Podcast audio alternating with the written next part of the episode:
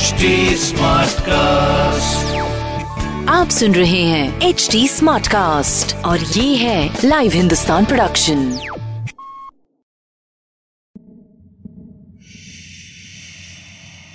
कहीं आप उनमें तो नहीं जो डरने में मज़ा लेते हैं? डर के रोमांच से भरी कहानियाँ। मैं जयंती रंगनाथन हिंदुस्तान की एग्जीक्यूटिव एडिटर लेकर आ रही हूँ। शेड्स ऑफ़ जयंती के सीज़न टू में।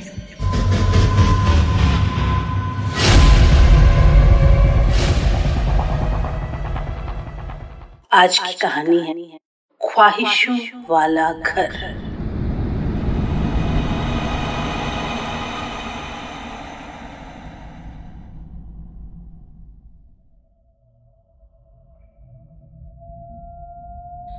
हर घर में एक ऐसा कोना होता है, जहाँ गहरा अंधेरा होता है। उस कोने में घर की हर पुरानी याद, ख्वाहिशें दफन होती हैं। इस कोने में शायद ही कोई कभी जाता हो। बस यहाँ ख्वाहिशों के पहाड़ इकट्ठे होते चले जाते हैं। जब सोनाली और पूरब ने उस छोटे से शहर में गली के सबसे किनारे बनाए घर खरीदा, तब सोचा नहीं था कि ख्वाहिशें कुछ ऐसा रंग दिखाएँगी। पूरब ने अपनी नौकरी छोड़ दी थी। अब वो यहाँ रह के ऑर्गेनिक फ़ार्मिंग करना चाहता था। सोनाली का बहुत दिनों से स्पेशल बच्चों के लिए एक स्कूल खोलने का मन था। उसने सोचा था, वो यहाँ रहकर यही करेगी। पर पहले ही दिन सोनाली ने घर का वो अंधेरा गुपचुप खोना खोज लिया। उसे इस कोने में कई सारी ख्वाहिशें डालनी थी। उसने सबसे पहले अपने स्कूल खोलने की इच्छा यहाँ दफना दी। फिर दस साल पहले अपनी गुजर गई मेंटली रिटार्डेड बेटी मिठू की एक फ़ोटो भी कोने में सहेज कर रख दी पूरब को नहीं पसंद था मिठू की फ़ोटो वो ऐसी जगह रखे जहाँ से वो सबको नज़र आए। वो मिठू को भूल जाना चाहता था। वो ऐसे बिहेव करता जैसे कभी वो प्यारी सी लड़खड़ाती हुई हौले हौले चलती, मुँह से लार टपकाती। बड़ी बड़ी आँखों से टुकुर टुकुर देखती, मिठू उनकी ज़िंदगी में थी भी। वैसे भी मिठू की देखभाल सोनाली ने ही की थी। उसके जाने का दुख भी सोनाली को ही हुआ था। पूरब के दिल पे क्या भी थी किसी को नहीं पता। उसने कुछ बताया भी नहीं। पर अब दोनों एक दूसरे से बहुत कम बोलते थे। साथ रहते थे पर अजनबियों की तरह। सोनाली को ये खुला खुला घर अच्छा लगा। दो दिन में घर सफ़ाई के बाद चमक गया। ड्राइंग रूम की दीवार एकदम खाली थी। पूरब ने कहा कि वो एक दो दिन में यहाँ लगाने के लिए एक पेंटिंग खरीद कर लाएगा। घर में बाकी सामान आ गए। पूरब की पेंटिंग भी आ गई। जब कारपेंटर पेंटिंग टंगा कर पूरब को दिखाने के लिए बुलाकर लाया तो उसके मुँह से चीख निकल गई। पेंटिंग में मिठू अपने दोनों हाथ फैलाए, खुशी से हंस रही थी।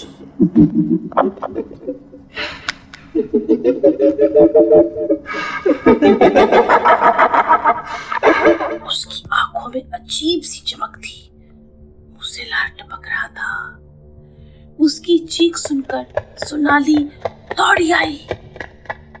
मिठू की पेंटिंग देखकर वो चौंक गई। तुमने मिठू की पेंटिंग बनवाई, पूरब?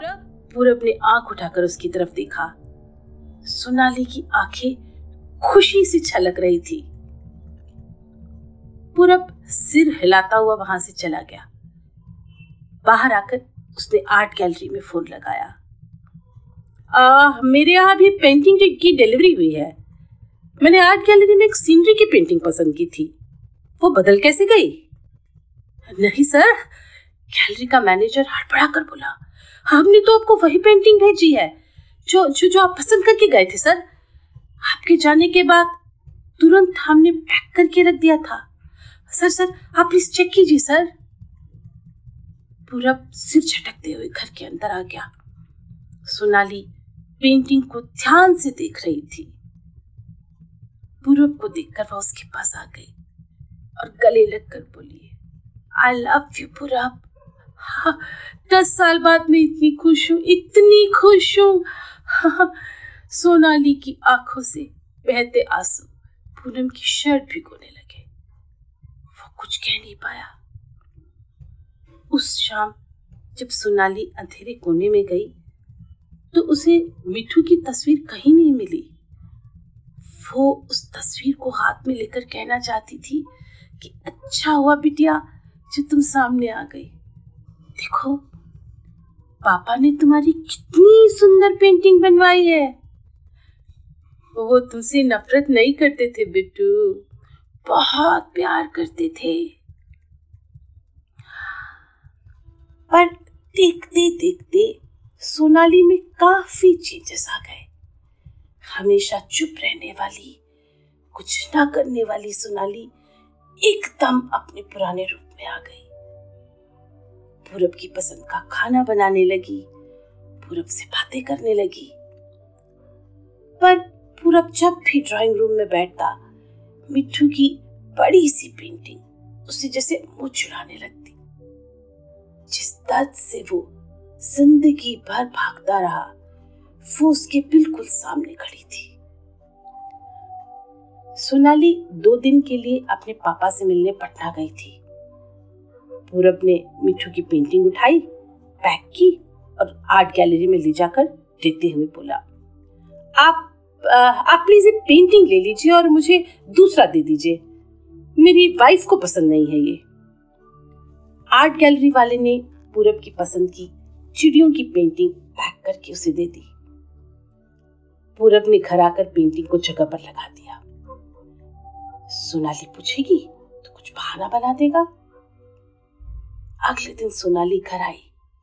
सबसे पहले दौड़कर वो पेंटिंग देखने आई। फिर ज़ोर से चिल्लाने लगी। पूरब पूरब देखो, मिठू की पेंटिंग को क्या हो गया? पूरब पूरी तैयारी के साथ जवाब देने आया। पर पेंटिंग को देखकर उसके पाँव जम गए। पेंटिंग में मिठू ही थी, पर उसके चेहरे पर हँसी नहीं, गुस्सा था। काल लाल हो रहे थे, आँखों में आँसू से तैर रहे थे। कि कैसे हो गया? मैं तो जाते समय मिट्टू को खुश छोड़कर गई थी ना पूरब। सोनाली हिस्टेरिकल हो गई। पूरब खुद चौंका हुआ था। वो मिठू की तरफ़ देखने लगा। वो अपने को रोक नहीं पाया। वाकई उसकी बेटी दुखी थी। रो रही थी। उससे रहा न गया। वापस उसने आर्ट गैलरी फ़ोन किया। ब्रो मैं कल जो तुम्हें पेंटिंग देखकर गया था, वो है ना तुम्हारे पास? नो सर नो नो वो सीनरी वाली पेंटिंग तो आपके जाने के तुरंत बाद कोई खरीद कर ले गया। क्या ये नई चिड़िया वाली पेंटिंग पसंद नहीं आई मैडम को? पूरब ने फ़ोन रख दिया। मिट्टू की पेंटिंग के पास जाकर उसने भरे दिल से कहा, मिट्टू, पापा लव्स यू ऑलवेज बस मैं कह नहीं पाया। कमी तुम में नहीं बेटी, कमी मुझमें थी। तब भी मैं तुमको बचा नहीं पाया और आज भी। सो सॉरी बेटू।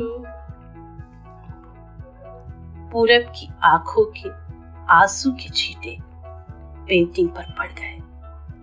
वो उसी मूड में जाकर सो गया।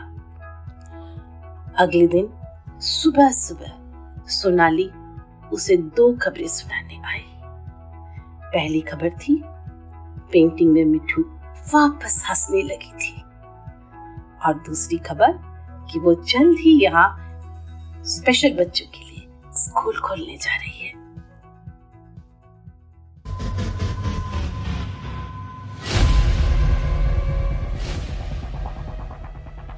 मैं जयंती रंगनाथन अब आपसे विदा लेती हूँ। आप मुझ तक अपनी बात पहुँचा सकते हैं फेसबुक ट्विटर और इंस्टाग्राम के ज़रिए। आप अपना फीडबैक हमें दे सकते हैं एट एच टी पर। अगर आप और ऐसे पॉडकास्ट सुनना चाहते हैं तो लॉक करें www.htsmartcast.com पर और सुनो नए नज़रिए से अगले सप्ताह फिर मुलाकात होगी। तक डरते रहिए सुनते रहिए आप सुन रहे हैं एच डी स्मार्ट कास्ट और ये था live Hindustan production H smart Smartcast.